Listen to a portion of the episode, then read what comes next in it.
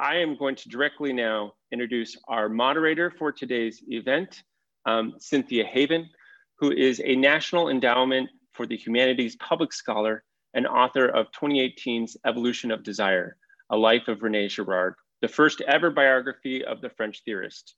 In 2020, she published Conversations with Rene Girard, Prophet of Envy, and she's currently working on a Rene Girard anthology for the Penguin Modern Classics series.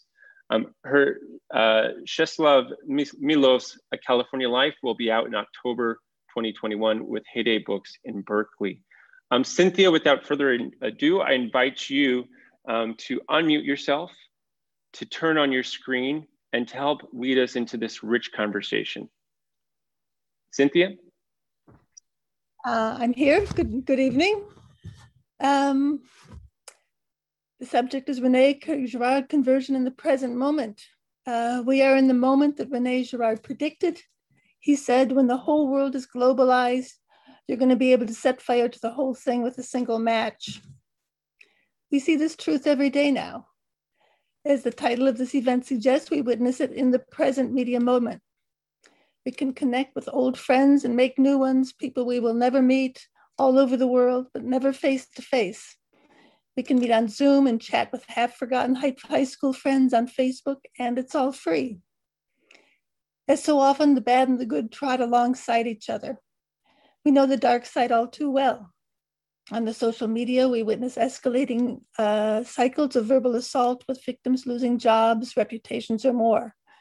Crowds snowball faster and faster, gaining more power and attraction with each new participant. All of this happens with exponential speed on a medium like Twitter, which serves as a sort of modern day coliseum.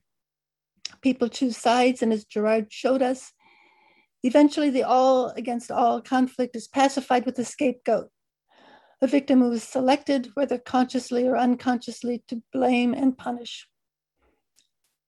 When Shirley Jackson's The Lottery was published in 1948, readers found it macabre and far fetched. The chilling story of a victim who was arbitrarily chosen for death. But it turned out to be eerily, eerily prescient and insightful, describing not only our ancient past, but our future too. Every day on Twitter is a kind of lottery, and everybody hopes they won't draw the short straw. The best way to become a victim, of course, is to protest the proceedings altogether. That draws, draws the mob's attention on you because your dissent calls the very process into question. The driver for all of these phenomena is human imitation. As Rene pointed out, it's how we learn. Everything from how to speak to what jokes are funny to how we hate and how we love. Scientists tell us that imitation begins minutes after birth Girard pointed out that others teach us what to desire as well. And this imitated desire leads to conflict when we inev- inevitably want the same thing, whether it's a grand amour or the mini, mini, mini dopamine rush of a Facebook like. Through imitation, we create contagions of conformity and competition, and the media, social or otherwise, is the amplifier. All desire is desire for being, Girard wrote we want in the first place because we crave the very being of someone else. We want to have their metaphysical goods or what we imagine their metaphysical goods to be.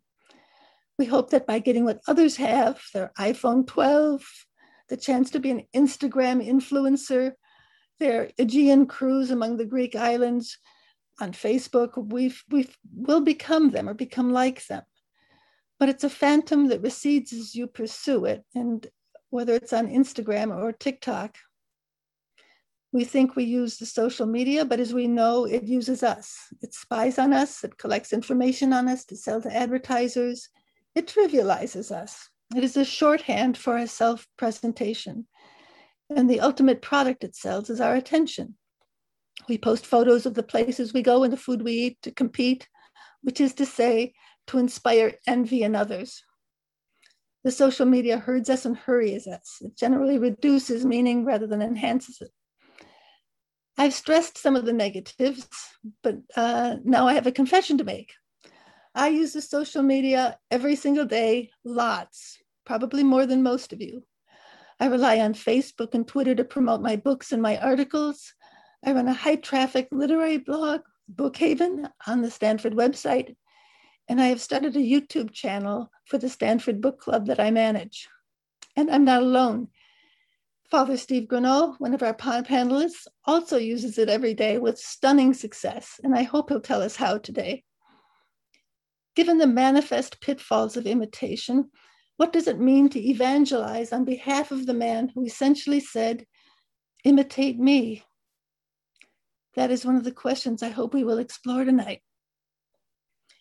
Eastern religions exhort us to eliminate desire, but Christianity has a different take. The answer isn't to banish our wanting, but to want more, to want better. We waste our time in trivial pursuits while heaven hovers around us, and we are offered possibilities far better than anything we can imagine, far beyond our deserving.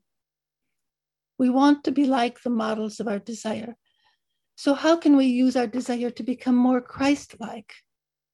That kind of desire the kind that Christian love proposes is not a zero sum game. It's not something we can get at the expense of someone else. And so it can form the basis of a real camaraderie and a real love.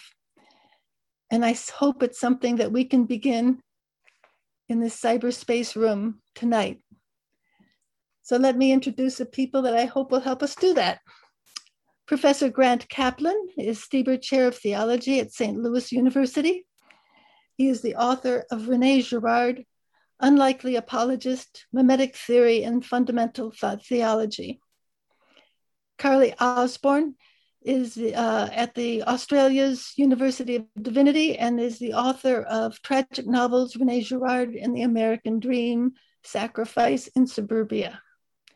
She's also the author of the popular guide, The Theory of Rene Girard, a very simple introduction and Father Steve, uh, Stephen Grunow is CEO and executive producer for Bishop Robert Barron's Word on Fire Apostolate.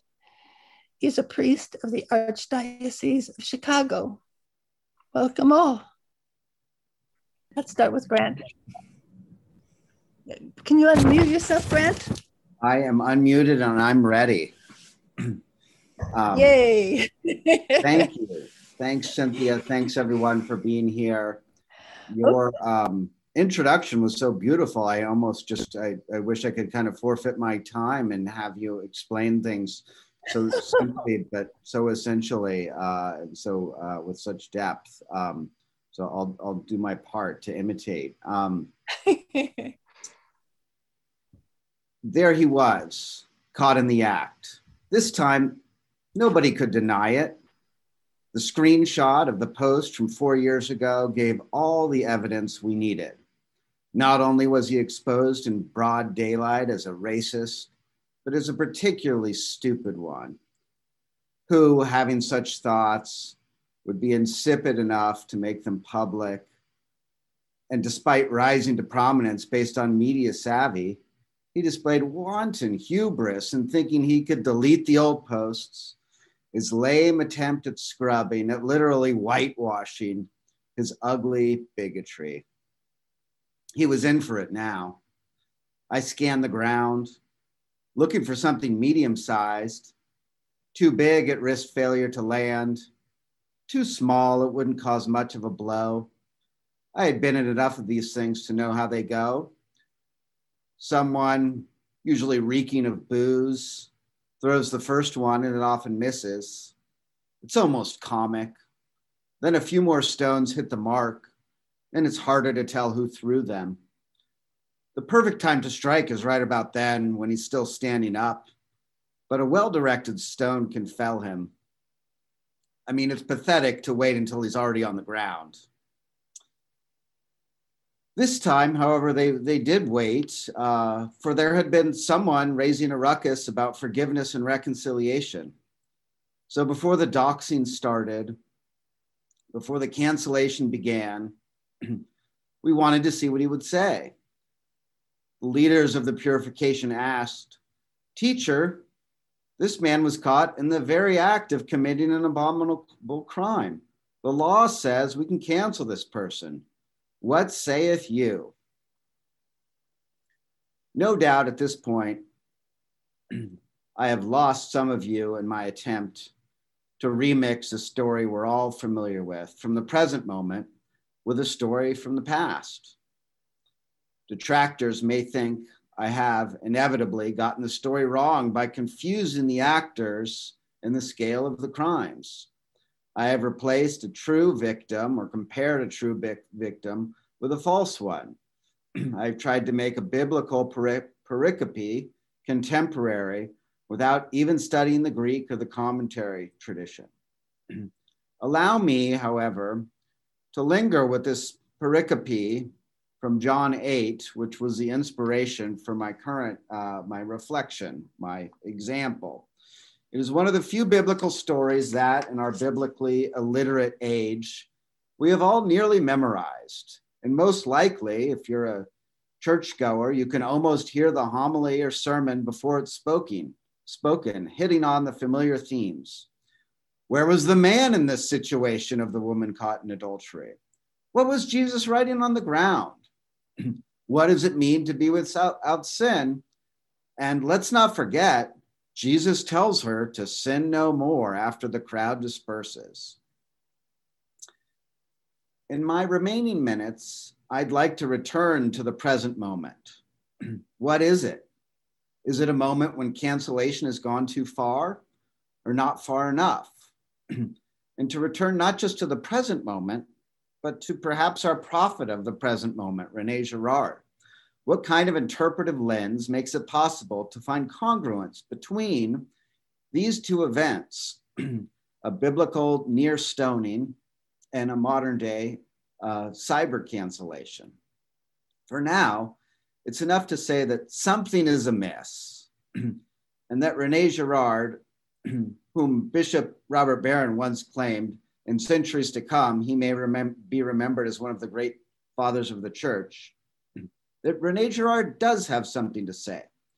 The journalist Thomas Chatterton Williams, neither a theologian nor a Girardian yet, nor a Catholic, also reached a similar conclusion in an essay from last summer in Harper's Magazine. Williams, like, like me and like um, Cynthia Haven, begins the essay with a scene of stoning, this one literary from the aforementioned story by Shirley Jackson. Williams summarizes In subtle, ruthlessly efficient prose, Jackson portrays this tendency, surely as old as humankind itself, to find scapegoats, ostracizing, penalizing, punishing, and humiliating individuals in the process. Last summer, the New Yorker reprinted this story, and it's not hard to discern why. Surveying the contemporary scene, Williams recalls a tweet from 2019. Each day on Twitter, there is one main character. The goal is never to be it. if the present moment is hard to be captured, the present age is perhaps less inscrutable. It is undeniably a secular age, marked by being post something, be it modernity, industry, structuralism, Christianity, or even secularity. Whether the secular post Christian era is good or bad or neutral, or what it means for the future, must be left to the side. The more enduring question is the relationship of this era to Christianity. Girard describes this relationship in many places, but perhaps nowhere so memorably as in the chapter titled The Modern Concern for Victims in his book, I See Satan Fall Like Lightning. Girard states Our society is the most preoccupied with victims of any that ever was. This seems like a good thing. After all, a society preoccupied with victims is less likely to participate in something like a stoning. Despite many humanistic attempts to conceal the Christian trace, Girard concludes that the origin of our modern concern for victims is quite obviously Christian. Yet a concern for victims is not enough to make us Christian. It is like so many good ideas or deeply held ethical stances, it can go sideways. Girard explains the concern for victims has become a paradoxical competition of mimetic rivalries, of opponents continually trying to outbid one another. And in case it isn't clear enough, the next sentence reads The victims most interesting to us are always those who allow us to condemn our neighbors. Girard continues in the next chapter by critiquing the attempt to sever the post secular or post Christian age from the previous one. He says, the majestic inauguration of the post Christian era is a joke. We are living through a caricatural ultra Christianity that tries to escape from the Judeo Christian orbit by radicalizing the concern for victims in an anti Christian manner. Like so many passages in Girard, the one just cited raises as many questions as it answers. How can the era be both post and ultra Christian? What does it mean to radicalize concerns for Christians? How would this analysis map on, say, to something like the sex abuse scandal? At this point, let me turn to a 2018 essay by Abigail Favale in the Church Life Journal. She describes a classroom dis- discussion in which victimhood or proximity to victimhood become the sole port of entry into a discussion of Ovid's metamorphosis. Favale goes on to distill the work of two sociologists, Bradley Campbell and Jason Manning, on victimhood culture as a moral culture. Earlier moral paradigms include honor culture, think duels and honor killings, and dignity culture, think turn the other cheek.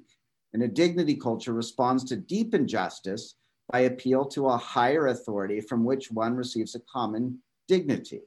Victimhood culture combines aspects of the two other paradigms. Like honor culture, victimhood culture create, uh, features a sensitivity to slights and offenses. Like dignity culture, it seeks the intervention of a third party authority to handle conflicts. Favale describes his victimhood culture as a funhouse mirror version of puritanical Christianity, uh, Christian morality, but without the concept of grace. What is missing, in other words, from victimhood culture is conversion. Girard describes, himself describes this idea of conversion just after the passage I cited above. He writes, We do not all have the same experiences as Peter and Paul, who discovered that they themselves were guilty of persecution and confessed their own guilt rather than that of their neighbors. End quote. The grace to pray for in the present moment is perhaps first to grapple with the ways in which we are guilty of persecution, if not with stones or with anonymous Twitter account, then in some other way. And to begin, once the stones have been put aside, we should imagine ways in which to build a new type of community built upon forgiveness that includes rituals of reconciliation these rites can replace the rituals of ostracization through which, ever since the fall, we have settled for false ways of belonging. There is, to be sure, work to do, but it is subsequent to the work that Christ does in us. Thank you, Grant. That was wonderful. Uh, we turn now to Carly Osborn. Would you like to unmute yourself? Hi, Cynthia. Thank you so much for having me. Thank you, everyone, for having me join you. My particular interest in the topics of today's panel are the um, ideas around social media and violence. I've written a little about this in the past, and uh, those of you who've read my little book, which is a very simple introduction to Girardian theory, will know that I poke fun a little bit at the ways that human beings use Christianity as just another form of creating tribal in groups and turning violence onto excluded out groups. So, what I'd like to begin with today is just a little bit of a reflection on what it's like when in the Bible Jesus comes to show us who God is and the ways in which we, through Girardian theory, can see human logic working against this kind of divine logic. The human logic being a logic of violence, a logic whereby social problems are solved by making victims and excluding outsiders, and a divine logic which does something quite different In Mark 13, Jesus speaks to his listeners about what it is like when God comes. And he's very clear that wars and earthquakes, human violence, natural disasters are not what it looks like when God comes. And attributing these things to God is broken human logic. And when a person suffers, it isn't because they have sinned or done something wrong. God, the Father of Jesus, the one that he embodies, represents, and is incarnate, is not the doler out of condemnation and punishment. In fact, when Jesus has a chance to retaliate against those who persecute him, who genuinely deserve punishment, who in human logic it would be justice to direct violence towards them, he does not lift a finger. When Jesus comes into Jerusalem on Palm Sunday, many of the Jews singing on the streets thought that this was the triumph of a warrior god who would lead an army to wipe out the Roman oppressors. And many readers of the Bible since have thought that it was the triumph of a kind of brilliant sleight of hand in which God is a punishing God who demands someone to punish and sort of splits himself in two so that he can take the punishment on himself and therefore beat himself at his own game. But is that what Jesus is like? Does he demand restitution before he forgives? Does he let his disciples raise their swords to defend his unimpeachable honor? No. God isn't standing up for his rights here. His right to be appeased, to be apologized to, to be paid in blood for the crimes committed against him. He is doing the absolute opposite. We are the punishers. Our human anger and pride, institutional greed and power, that's the terrifying deity being worshipped by the mob here. And that's who Jesus is being sacrificed to. He is being violently punished by humanity for who he is, not by some still in heaven version of himself. There is a mythical image of a terrifying godlike power utterly crushing and ripping apart a human being. But that terrifying mythical monster is not God, it's humanity doing what Girard, many of you will know, called the scapegoat mechanism.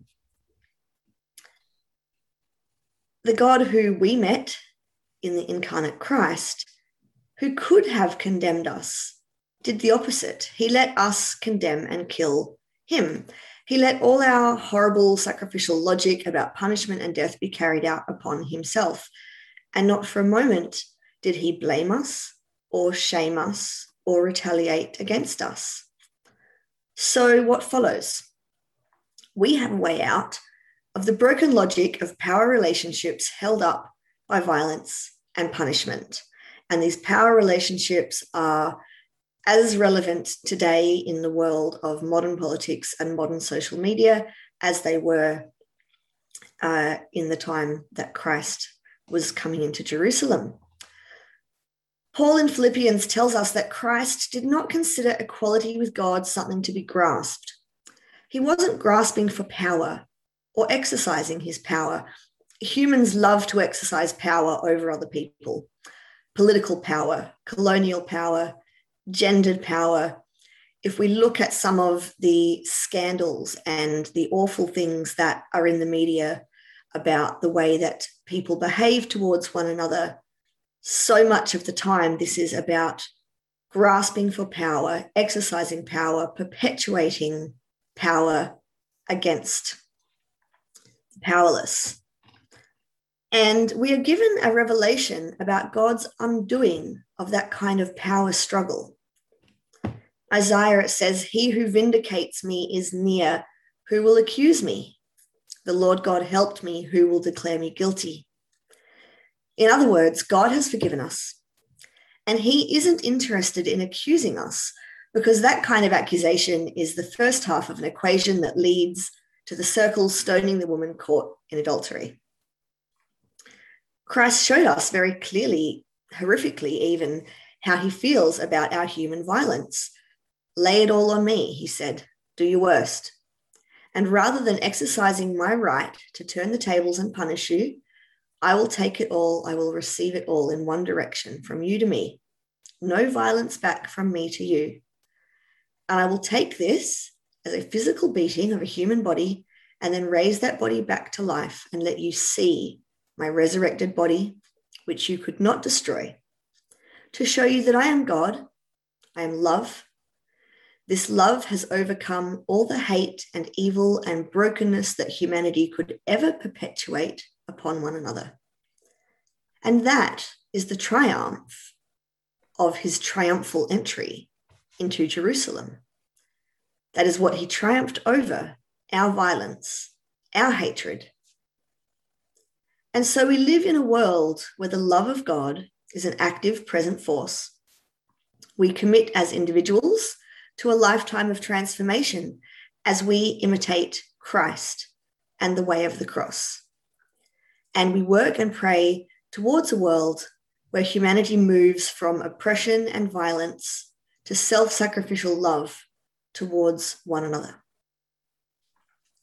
How we see this playing out in fields like social media, which is by its nature mimetic, is most fascinating to me because the way that social media is constructed, it is a perfect medium for imitation and for forming of tribes and forming of echo chambers and for doing these scapegoat mechanism things where victims are chosen and brutalized. But the wonderful Catholic thinker James Alison, a great hero of mine, reminds us that mimesis can also be positive, and a tool which is highly mimetic, like social media, can be used to create communities where what is being imitated is self sacrificial love.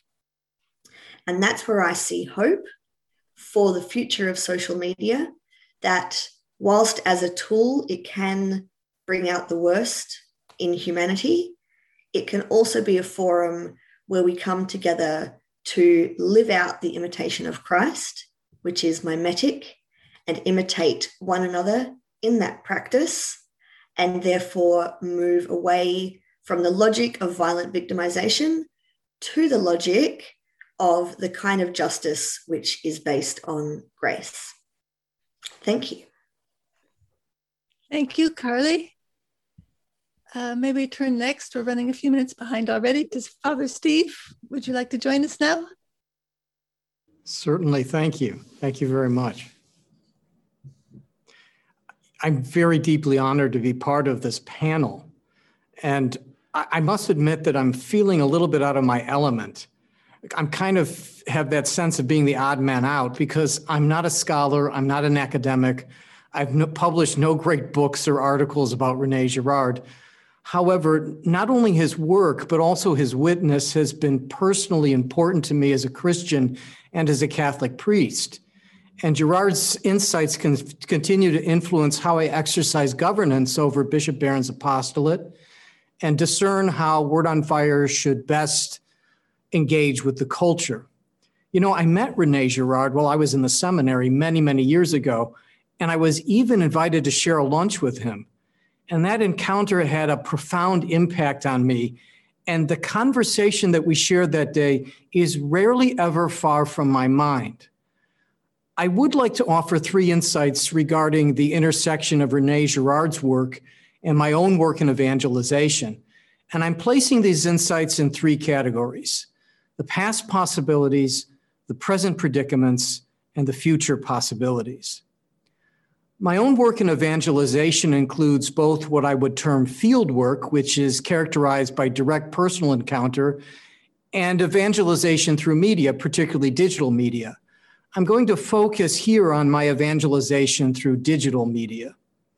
When I began this evangelization work in digital media now over 15 years ago, my attitude was one of enthusiasm and great promise.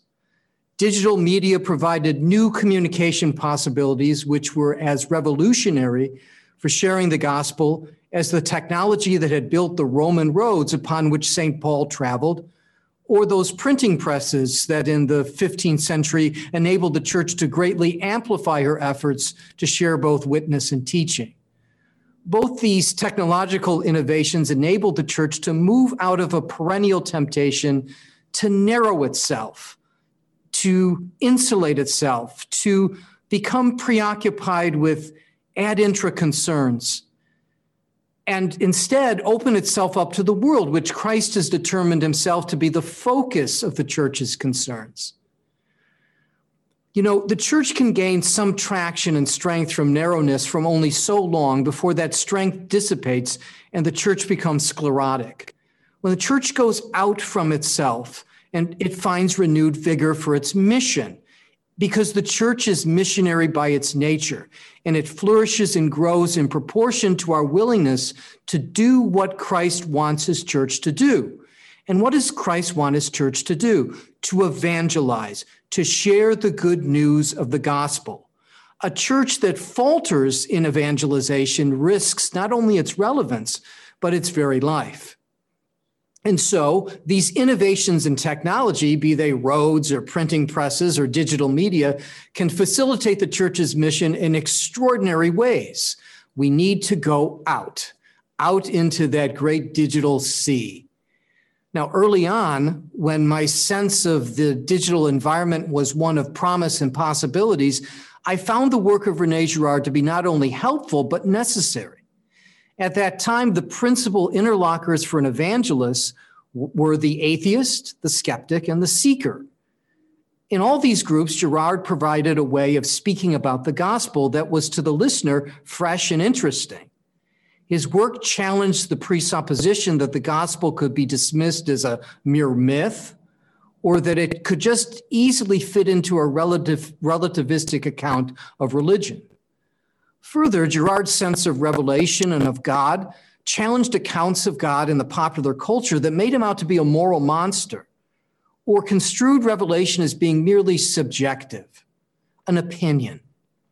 Girard demonstrated to the interlocutor that the gospel is unique and provides something of value that even if you don't take it as revelation, you understand it deserves consideration and respect. Now, that was the period of my first naivete in terms of digital evangelization. And I am well beyond that first naivete now. After over 15 years of evangelization efforts in the digital space, I've moved from possibilities and promise to predicaments. You see, the digital space manifests itself as a cauldron of mimesis that instigates and amplifies mimetic rivalry. And this is particularly evident on social media, in which the mimetic culture is necessary for it to function.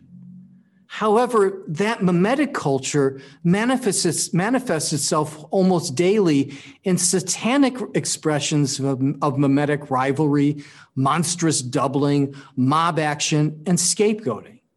And if this isn't happening daily, it's always threatening to boil over at the slightest instigation. And what makes this worse is that grifters, have figured out how to monetize all this conflict for personal gain. And that has led this boiling cauldron of mimesis to become not just a boiling cauldron, but a pot of gold. Increasing our troubles is the fact that this conflictual status quo seems built into the algorithms of digital media itself. And the artificial intelligence is thinking all this through for us and at a pace faster than the human intellect. It's shaping and forming our ways of thinking and acting in social media, but not just there, but also in the real world. What we do in social media now has implications in reality.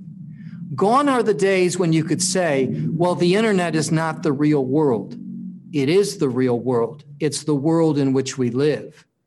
So we now have a mimetic crisis as a continual status quo that's amplified to a global scale, and we're constantly searching for scapegoating sacrifices to bring order to the chaos. Welcome to a new secular religion and its social media temple.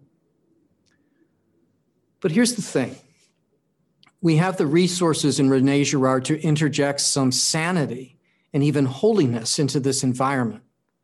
And I believe a robust presentation of his mimetic theory can help.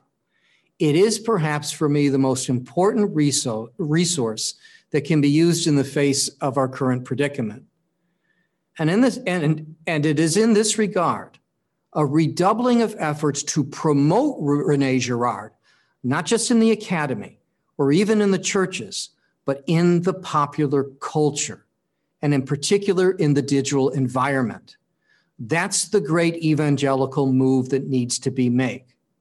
Further, conversation needs to be facilitated right now, as soon as possible, between those who are the bearers of Girard's thought, his legacy in the present, with the future creators of artificial intelligence.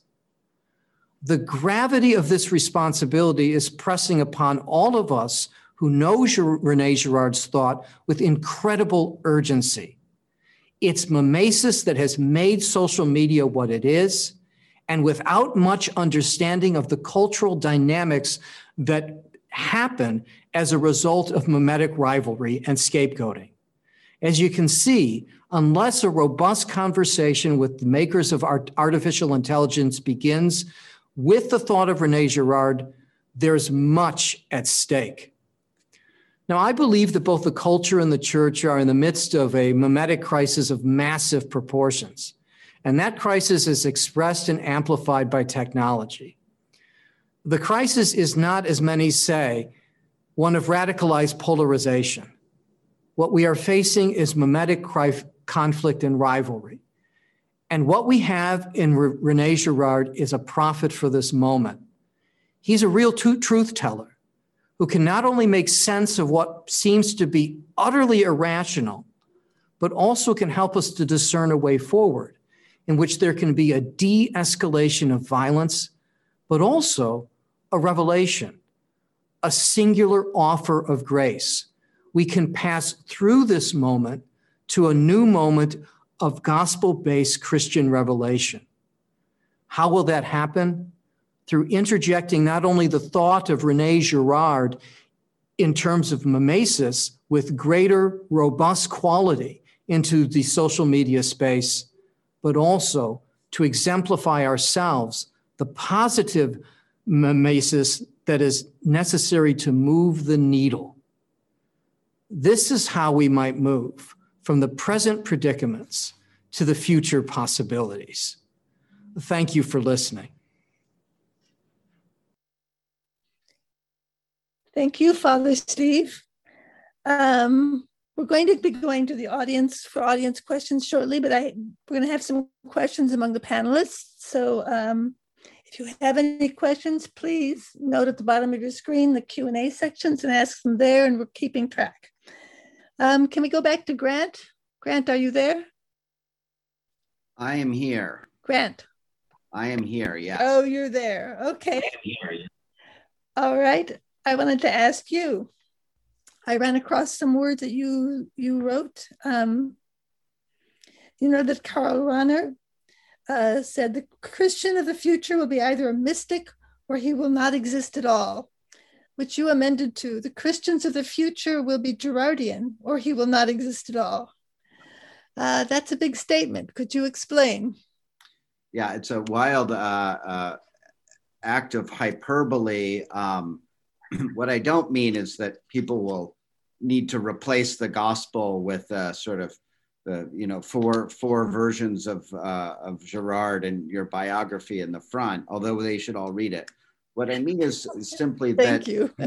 Yeah, I mean we need to see ourselves as sinners in need of redemption and um, not to be caught up in a sort of myth of our own goodness. Um, the problem with the myth of goodness isn't that we're we're really terrible people or something like this, but that it um, if we believe too much in the myth of our own goodness, then when we when we fall short, short when we err, we're going to try to cover it up, um, like the myths cover things up. So, I think, uh, uh, yeah, well, we will need to sort of believe in it in that way and to understand that we're all capable of scapegoating others.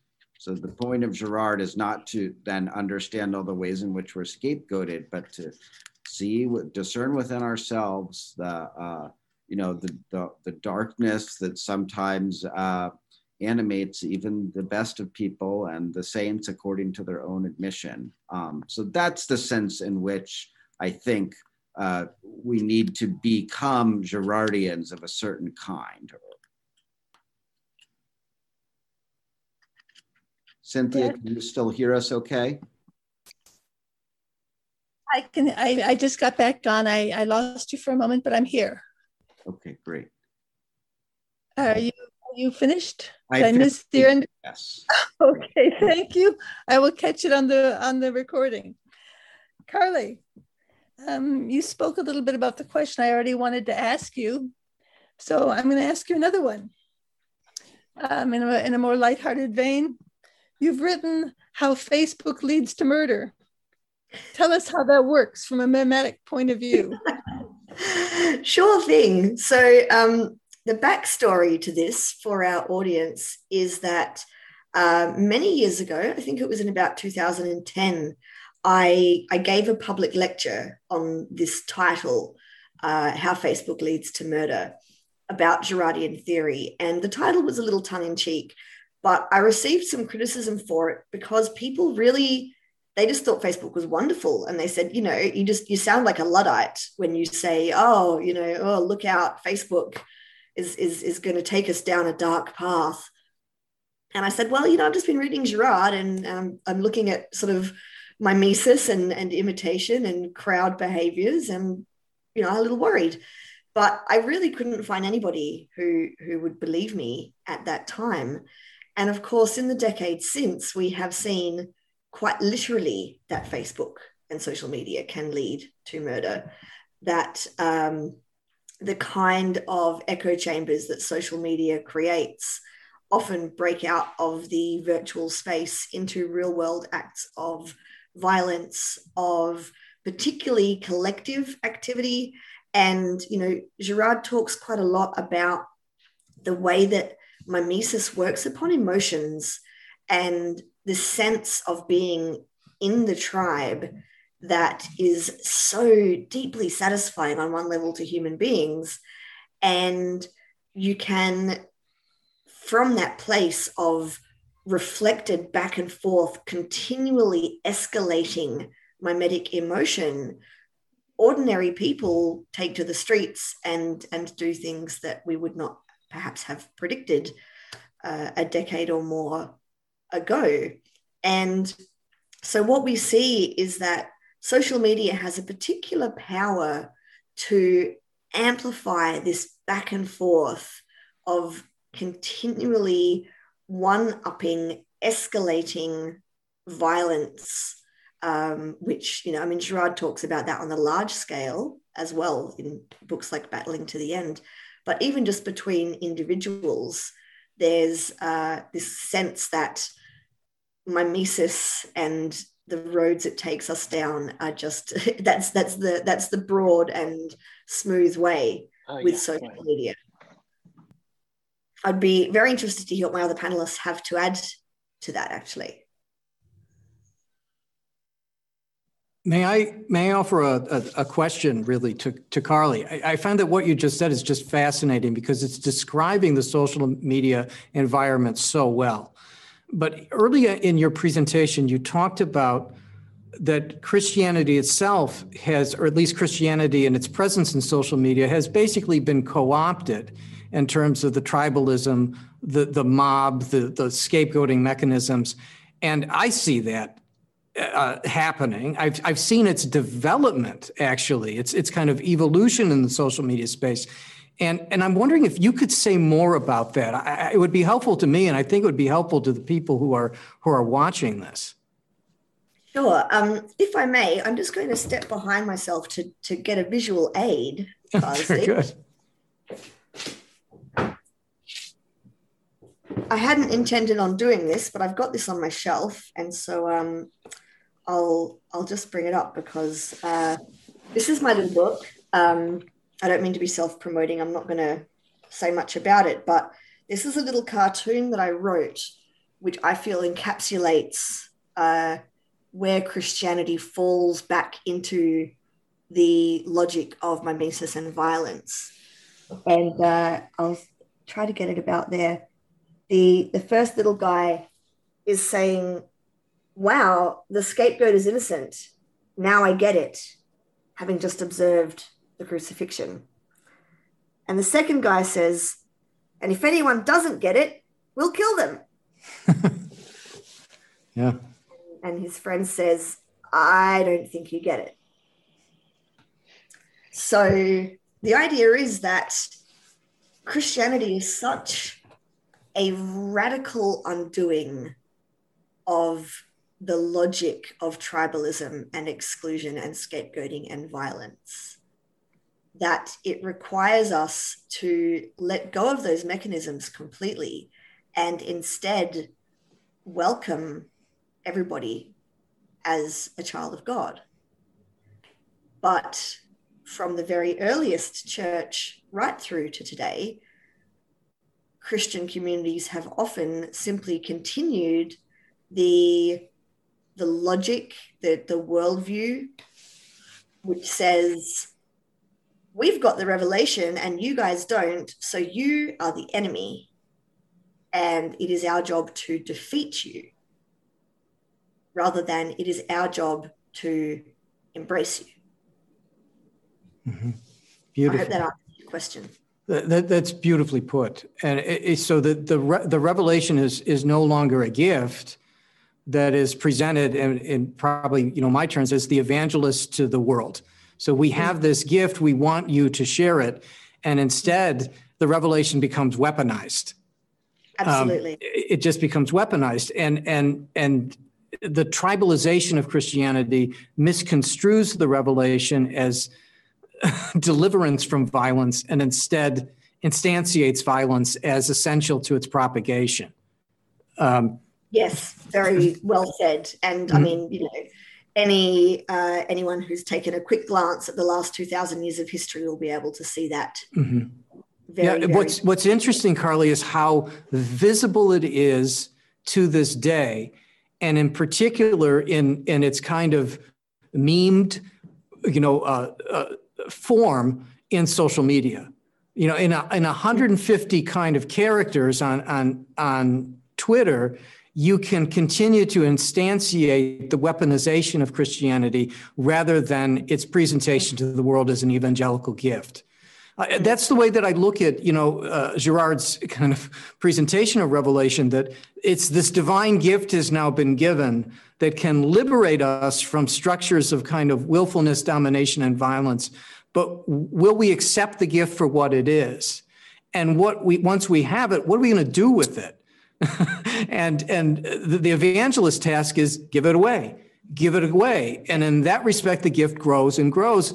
And in Girardian's terms, a positive mimesis then takes over and the culture can be transformed. But if the gospel gets distorted and weaponized, that, that process is stopped in its tracks. Um, and and my concern is, as I look at the social media space right now, is that's what I'm seeing, and I'm seeing a lot of it, uh, and not the contrary.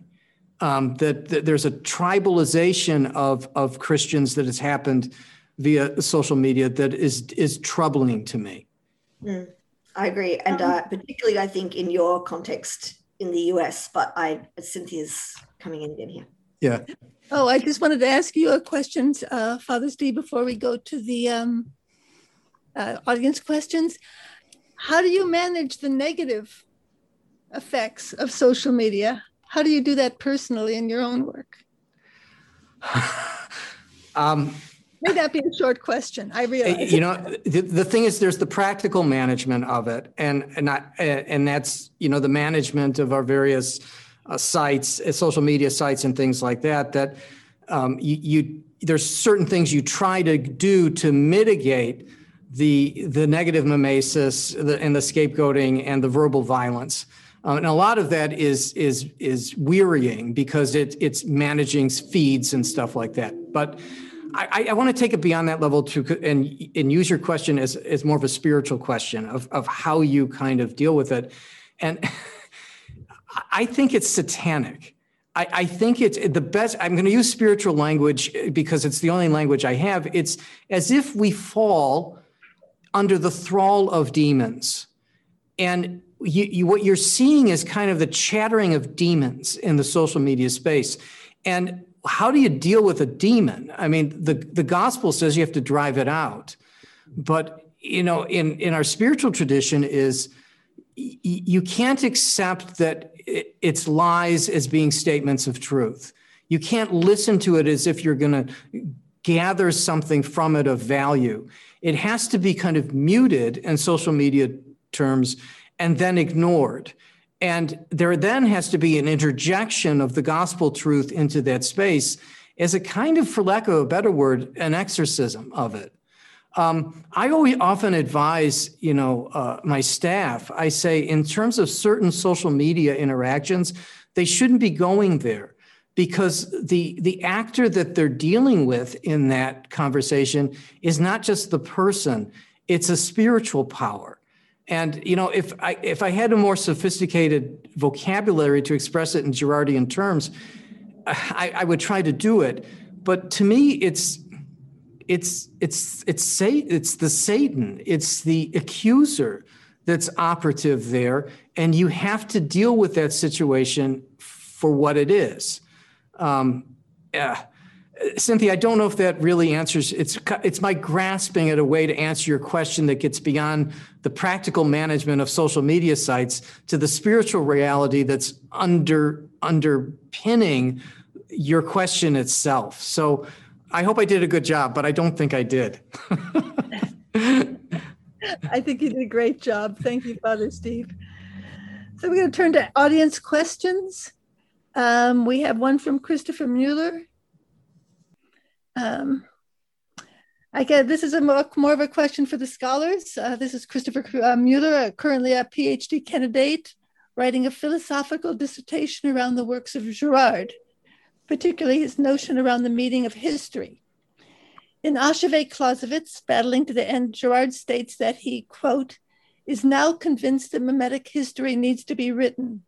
It would help us understand what it is what is at stake in our own time. So who'd like to tackle that one? I'll answer it badly. I mean, I often think that what we need for like a history of religious orders in the church is a mimetic history. And so what you know, you talk to Dominicans and Jesuits and they act like they're so different. Anyone who's outside of this realm is like, you guys are exactly the same. And so, I mean, I think, yeah, and you could write a great history of the disputes between Jesuits and Dominicans, for instance. Um, just ba- based on you know that that insight that similarity and not difference is often the cause of escalation and that our world history could be written that way i mean we're at the end of history you know 30 years ago it doesn't, look like it's ending um, and uh, yeah so i you know uh, a lot of the notion of someone like um, uh, I, am blanking on his name, but the, the this idea that our differences are so great that they can't possibly be bridged, and this is going to be the cause of all future violence and wars. Well, it's the similarities that I think Girard would would also uh, was getting at there. Mm.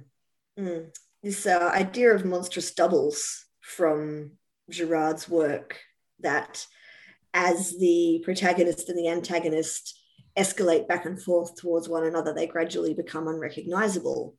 Um, I think we've played with that a little actually in contemporary film um, and, and the ways that uh, modern superhero movies are starting to move towards flawed superheroes and uh, sympathetic villains that you end up saying, oh, you know, we're not so different, you and I, is, is sort of a big theme that we see in, in these modern films. But there are also historians who are working on the way that emotion itself has a mimetic element and that that drives major historical change. Uh, if any of our audience would like to look up the work of a major Australian research centre uh, with which I was involved for many years, the Centre for the History of Emotions, there is quite a lot of work coming out of this field. It's not theological study, it's they are historians, but looking at the way that uh, humans, I guess, play off each other and become similar to each other and escalate in ways which are very familiar to those of us who know Girardian theory. Um, and that as we come to understand this better, it may shine a great deal of light on our present historical and political moment. Um, shall I move to another question from an anonymous attendee? Um, no, I mean, we're going to read one from Laura Giles. We are certainly seeing tribal mimetic behavior online and is affecting various Catholic communities by breaking them down into pronounced liberal and conservative camps. I think we need high profile discussions online to show that Catholics of different political temperamental inclinations have more in common in Christ and in his church than anything that divides us. Any hope for that?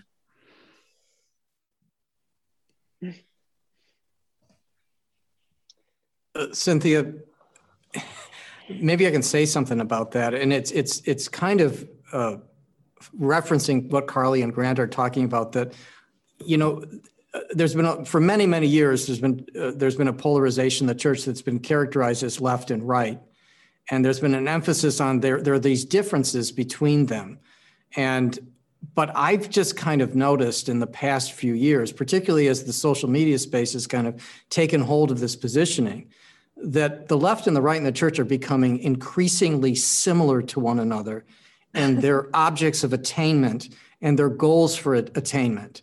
And and to me it's like i no longer speak of polarization in the church. I don't like using those terms.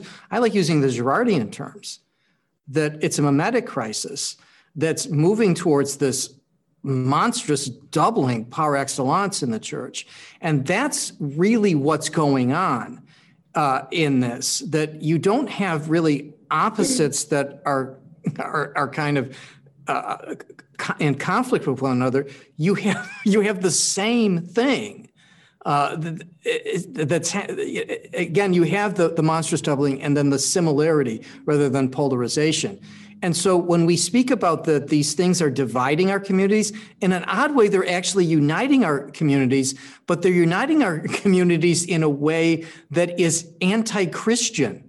It's kind of like an antichrist, that it's it's it's it's it's actually destroying kind of the fabric of the gospel being the center of our communities, and it's replaced it with this constant state of mimetic rivalry that that's my insight in terms of the question.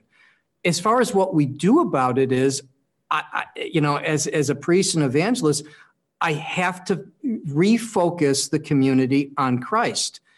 There's kind of a, a story about Teresa of Avila going in to reform one of her convents and then placing at the center either an icon or an image of Christ or, or an image of Christ or uh, an image of the Blessed Mother.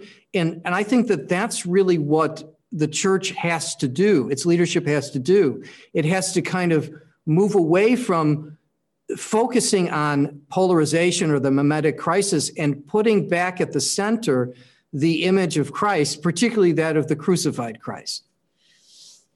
Thank you. Anybody else like to tackle that one? Otherwise, we can move on to another question.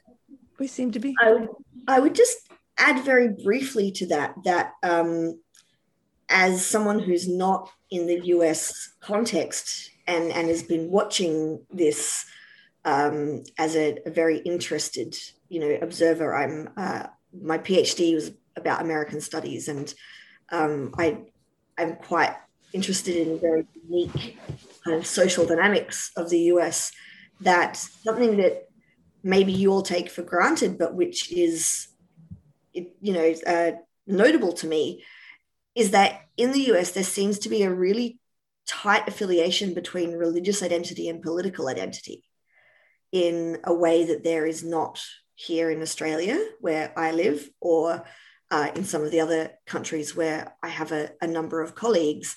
And that um, if I were to tell somebody in Australia that identifies as a Christian they would not be able to extrapolate anything about my political affiliations from that, which I get the impression, I may be wrong, is would not be the case um, in the US, particularly in the, the, the, the, those who are participating in these very intense social media bubbles where religious identity and political identity have kind of merged into one tribalistic thing. And it's the idea really with these tribes is that they are not defining themselves by who they are for or who they are disciples of as father steve said you know that the focus is christ and christ crucified but they are defining themselves based on who they are not and what they are against um, exactly.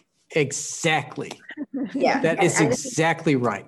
And this is classic. It, it, it, the, carly you, you named the demon that that, that it's it, the mimetic the, the fruit of the mimetic crisis is we, we don't know who we're for or yes. we're or we're for the wrong messiah or the wrong Absolutely. god yeah. and and and that's that's kind of what the mimetic crisis the monstrous doubling has created uh, mm. that's mm. that's that's a phenomenal insight thank you for that oh thank you yeah um, so uh, this is this phenomenon itself is is quite nascent in Australia. We see very small pockets of it, but um, I hope that we can learn from uh, the ways that you all begin to help to steer the ships of your church communities. That um, those of us who who begin to encounter this phenomenon can avoid some of this this tribalism, which has you know, I mean, really, it's such a destructive force amongst a community that should be characterized by enormous self-giving and and and and unity despite any number of differences. Well speaking for myself i think it's my political opinions are the least interesting thing about me. And it's funny that it's become such a locus of identity. Um, mm. and René talks about you know when two people want the same thing people want power and they don't observe that enough about themselves. They want power and influence over each other. Um, anybody else like to take a crack, or shall we move on to another question? Okay, um, this one's from Brian Damerich. How ought a Girardian act in our present moment after a year of massive social isolation and a time in a time where we may seem to be re-emerging from the pandemic? Do you have any concerns about the tribes we've created in isolation? Well, it's related, isn't it? Tribalism. Hmm. But still, we've had a year of COVID, um, and and so there's there's something to you know reflect on in that. So, would any of you like to tackle that question? Sure, Brian. Uh, hi, Brian. Um, good to good to be with you. um, Brian is a friend of mine, a former student of mine. um, very honored that he showed up for this after having to listen to me for a whole semester. Um, so, um, uh, yeah, I mean, I think obviously, you know, so someone said to me the other night, social media or the the pandemic just sort of took who we are and made us worse you know if we're we're impatient we're more impatient. If we're if we're uh, prone to be lo- loners we're even more that. If we're really into being social we've just found different ways to do that. But i i do think um, it's uh, you know we are we're not just meant for ourselves we're meant for each other. And uh, and that um, that that's been something that's been missing and our you know, uh, for, for myself as a Catholic, you know, my faith is in, incarnated in all kinds of different ways. Um, and, uh, you know, the senses are involved. We, you know, we, we, we, we do these physical activities. We cross ourselves with holy water. We used to cross ourselves with holy water. And those, those are all important things and that, uh, you know, people need um, physical touch, hugs, safe safe things of course safety is important but we we need this and i think um, yeah and i think a lot of people want to want to get back to something uh, i don't know if we'll ever go back to things exactly how they were but um, yeah I, I do hope that also just the tendency to escalate on social media when it's just a um, a chat, you know, or it's an abstract person. It does, those things happen, I think, with less frequency when you're standing in front of someone. So I, I would hope it would lead to it, you know, an increase of, of love and charity and patience and all the things St. Paul talks about. Mm-hmm. Anyone else? Uh, Cynthia, I think that, you know, we went through a period of time where out of charity, there was a kind of a withdrawal of the church into itself. And, and that was motivated by charity. It was, it was, if we can, if we can protect the vulnerable uh, from, uh, from disease, we, sh- we should be willing to kind of make these sacrifices in this moment. But we can't stay in that space because, as I said in my remarks, the church becomes sclerotic if it just stays in on itself. It turns in on itself. And so, the, at the first moment, the church has to go out. And it has to go out to fulfill its mission and it gains strength from that mission. But also, the reality of Christianity, and particularly Christian witnesses, it's never about safety, it's always about risk. And it's that going out that necessitates risk that that we have to do now as a, as a church.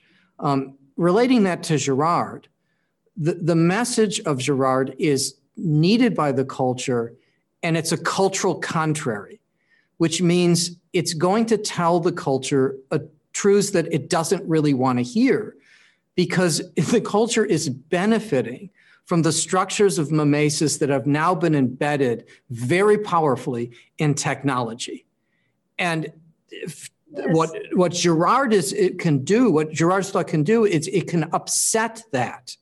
And like the gospel itself, it upsets kind of the institutions of, of power in, in, in, in a society. Um, but Gerard's, Girard's thought has the potential to upset what our understanding of human interaction on social media has been.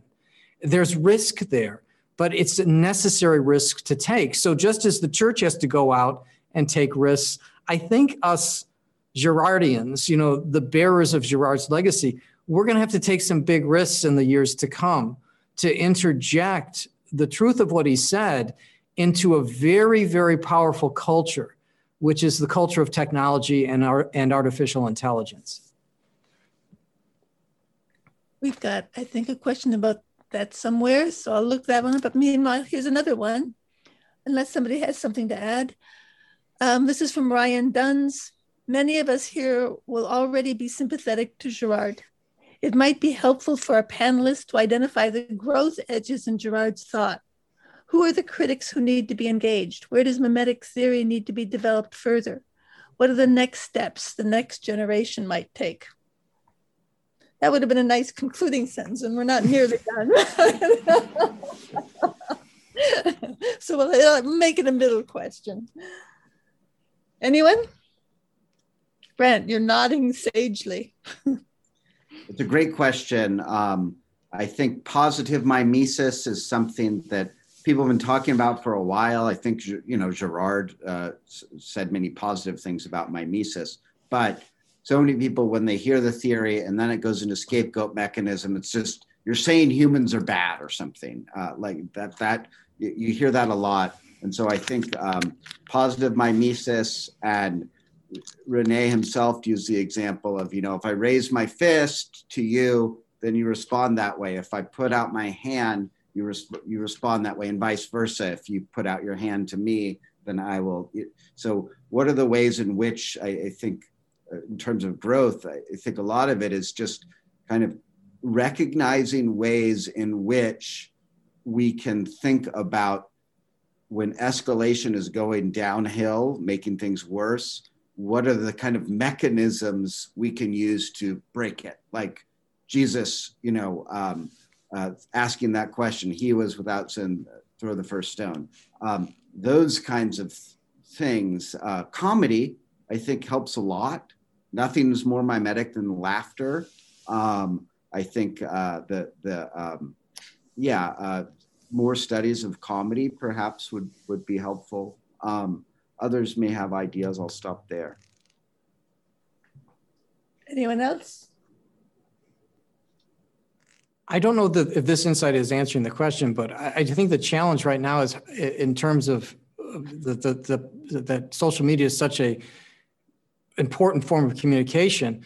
We have to try to make Girard memeable so that we can have these kind of elevated conversations, but how is it going to then percolate or then filter into the culture unless we're able to kind of take his theories and and and bite size them? And and I, and I don't want to do that in a way that does damage to them but they have to become digestible and uh, be presented in a, in a digestible form in social media so i think that the next step in this is how do we make Girard's thought memeable and i don't have i don't have an answer to that i, I don't but I, I, I do have an intuition that it's necessary I have an idea for that, but I'll save it for later. Okay.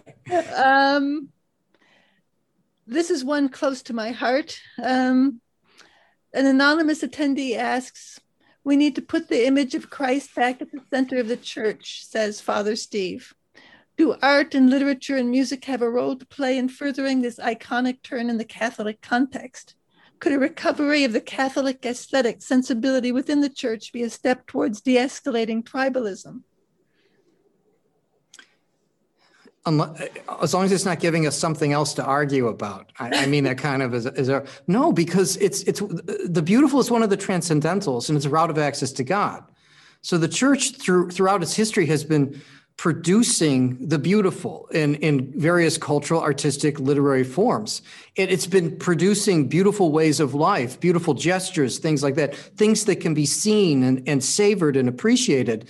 So, uh, uh, uh, kind of a, a reinvigoration of the church's artistic tradition is necessary because if if we kind of fall into a, an iconoclasm of the beautiful eh, or become too word oriented, um, the story's not told well. Um, the incarnation is this is this fleshy embodied encounter, and and that encounter can instantiate itself again and again in space and time through the transcendental of the beautiful breaking in. And how does that happen? It happens in art, it happens in literature, it happens in great stories. So, so yes to what the, the questioner is saying. It's, it's kind of a converting without converting. I mean, it's um, yeah. my friend Dana Gioia says that he thinks I'm paraphrasing Leonardo and Michelangelo probably converted more people than all the papal encyclicals. and they continue to do so and they continue to do so. Anyone else? Steve, uh, Grant, um, Carly? Just, just to agree, really, that you know, we have to meet people where they are, and human beings. I, I can't tell you now who said it, but there was this. Uh, someone talked about rather than saying, uh, you know, that, that that we are kind of Homo sapiens that we are homo narrative in other words it's stories that is makes us who we are and that that is how we grasp truth.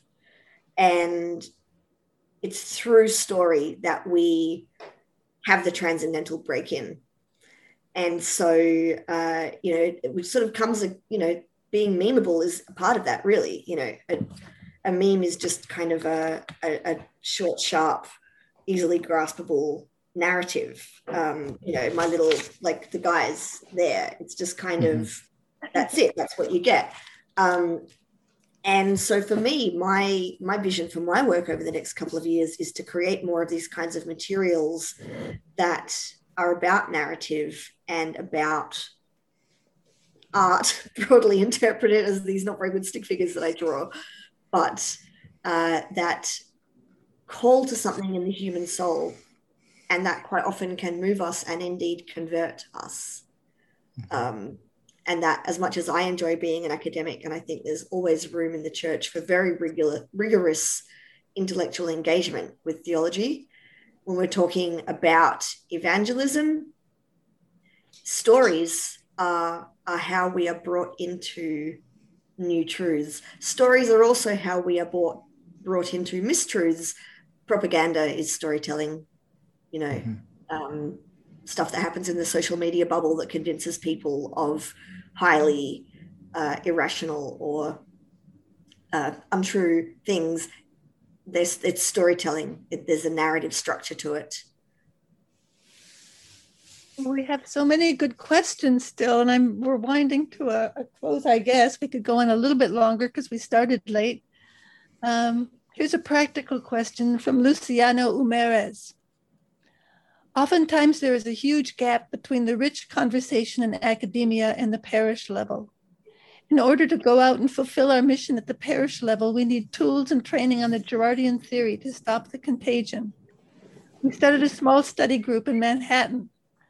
How can we help? What should we do? I feel we need great Girardians leading the way and a mass popular spread of it. There's uh, James Alison's um, the Forgiving Victim video series. It's also a book, and it's meant specifically for RCIA or Basic Parish Catechism. Um, that would be one place to start. Yeah, um, uh, something we commonly do here is combine uh, James's Forgiving Victim series with my little Girard book, both of which are intended for a general audience. I actually wrote that book with my mum in mind um, because I was really enjoying being in academia, but I wanted to share what I was learning and thinking about with the people that I love. And so, you know, we need to have materials absolutely to um, to be able to share in these kind of grassroots groups at the parish level. Ah, it looks like we have Michael Chevalier back. He, he disappeared for a while. Um, Michael, would you like to ask a final question? Um, it, it, seems somewhat unfair for me here to ask the final question, um, but I think I just pose to maybe each of the panelists, um, starting with you, Father Steve.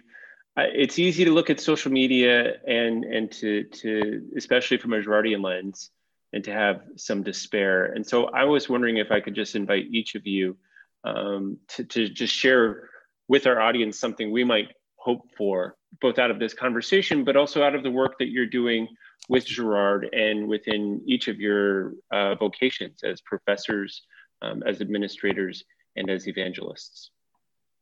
Uh, I, am going to cite as my example really Bishop Barron himself. And I'm not doing that to kind of puff him up, but I, I'm, I'm saying that there's an intentionality in his approach to social media, which is to instantiate a form of positive mimesis. So, what we've been trying to do on social media is model uh, what Christian witness and discipleship should look like in the social media space. That's what he's doing. And, and I mean, that's the kind of hidden Girardian move to his approach. So if because it, it's the approach Word on Fire has been taking for a number of years in all of our the things that we have produced has been one of positive mimesis. Imitate this, imitate this, imitate in, in terms of Bishop Barron, imitate his approach, Im, imitate his cultural engagement, things like that. So, you know, in, in a sense, that's what we're doing. It's it's our approach to social media itself is itself an example of po- positive mimesis? Carly? Uh, hard to sum up. Um, hope for me, generally, and my hope for our societies is that this practice of the imitation of Christ does lead us towards the dissolving of the monstrous doubles and the dissolving of the groups that define themselves by who they are not and who they are against. And this doesn't mean that there are no real victims. And I'm wishing now I could have gone into this a little bit because I saw a few of the questions in the Q&A which are really sort of saying, well, if if it, you know, if every time we see a mob stoning somebody, that's scapegoating, and that that victim doesn't deserve to be scapegoated, then uh, what about if someone commits a monstrous crime and they really have done it? You know, how do we deal with that and and justice? And I think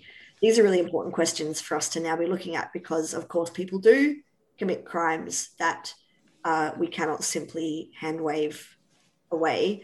And in fact, part of what we're doing as a society is moving towards recognizing genuine victims who uh, deserve to be heard and rehabilitated.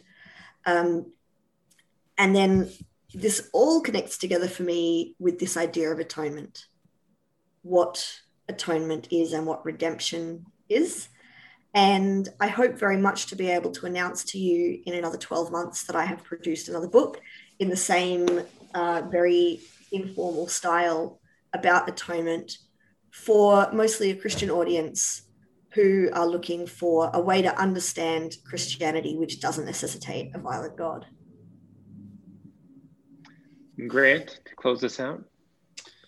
Yeah, I think there's, uh, you know, tr- tremendous hope. Um, I hope Carly gets that book done, and I can't wait for for Cynthia's uh, new new book as well. Um, and um, I, I, mean, my hopes are that uh, you know people um, come to see Girard not just as a kind of social theory to examine things, but a way to understand conversion that um, makes sense of the terminology and the vocabulary that people who are raised in religious households are familiar with, but that somehow has kind of lost its flavor. Um, and so I think Girard can almost be like a sprinkling of salt uh, in a certain way, and uh, and that you know um, ultimately, um, uh, yeah. I mean, I I love for big big sort of social uh, movements to to um, to to sort of sweep over us, but at the end of the day, I mean, it's just a, a kind of I think a slower process of of people's hearts being lit on fire and the the graces that are offered to us and the gifts of Holy Spirit of the Holy Spirit that are promised us are, are manifested in ways that, that people can see. Um, so I, I hope uh, Christians um, can can help move uh, social media in the present moment in a more reconciliatory fashion. And Cynthia, I know that um, you're moderating this conversation, but you're also so, so, intimate with the work of Girard. So maybe uh, where do you see sort of hope in this as a final response to this question? Oh my goodness.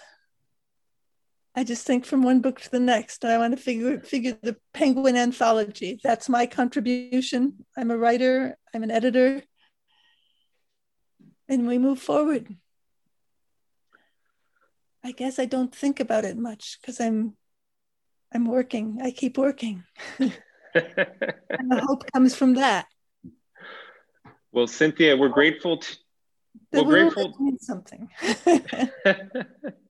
We're grateful to you for that work and for the work of helping to moderate this conversation tonight. And I and on behalf of Cynthia and uh, Lumen Christi and our whole audience, I want to thank uh, each of you, our panelists, for contributing um, from your scholarship and from your experience. And I want to thank you for the work that you're doing out there, um, especially in this time where, as, as Father Steve has mentioned, you know, it's not just polarization anymore um, but this monstrous doubling, right? That, that, that that we get caught in these own cycles of mimesis. And so thank you for your work that you're doing both in scholarship and in practice to, to um, help us lead towards greater positive mimesis. Um, and I wanna thank our, our co-sponsors tonight, uh, America Media and Word on Fire, and especially Father Steve for helping to facilitate that relationship with Word on Fire tonight. Um, and I want to thank you, our audience, for joining. Have a wonderful weekend, a wonderful three day weekend, and we look forward to jo you joining us here again soon. Thank you once more to our panelists and take care and God bless.